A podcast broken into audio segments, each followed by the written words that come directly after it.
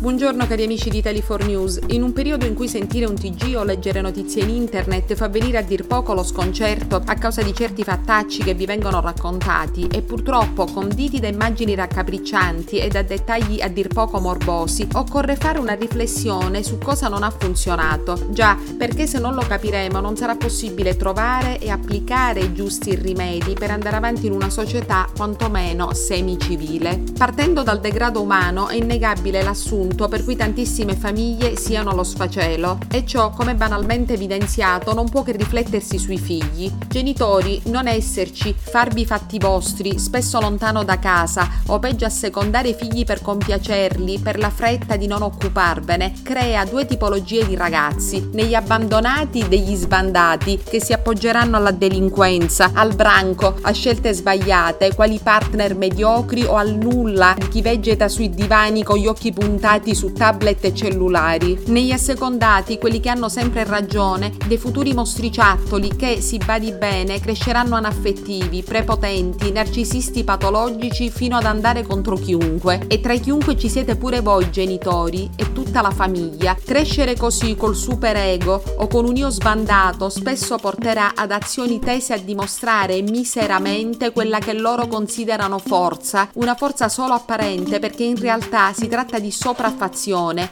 perché la gente sbandata è tutto meno che forte e vigliacca organizza e realizza alle spalle e quindi ecco quelli che in sette violentano una ragazza, ecco chi esce gasato da casa per ammazzare una pacifica orsa, ecco chi per un non nulla esce da un'auto e aggredisce un altro automobilista con un arpione, ecco chi abusa di gay, ecco chi abusa di chi si prostituisce, ecco chi prende un'arma ed è spesso la tua, padre, che stai ascoltando e spara in classe classe o fuori dalle discoteche. Certo mi rendo conto che non tutte le responsabilità vadano date ai genitori. Dov'è la scuola? Non di rado in mano insegnanti ignoranti che si nascondono dietro a un registro, gente spesso incapace di farsi valere coi ragazzini e figuriamoci coi genitori. Dove sono i servizi sociali? Quando i vicini di casa, i genitori di altri ragazzi o le stesse famiglie segnalano situazioni particolari in casa e fuori casa? E dove la giustizia quando spesso non vi è certezza della pena e chi ha commesso delitti efferati circola liberamente. Ecco, in queste ore si parla di riforme. Io credo fermamente,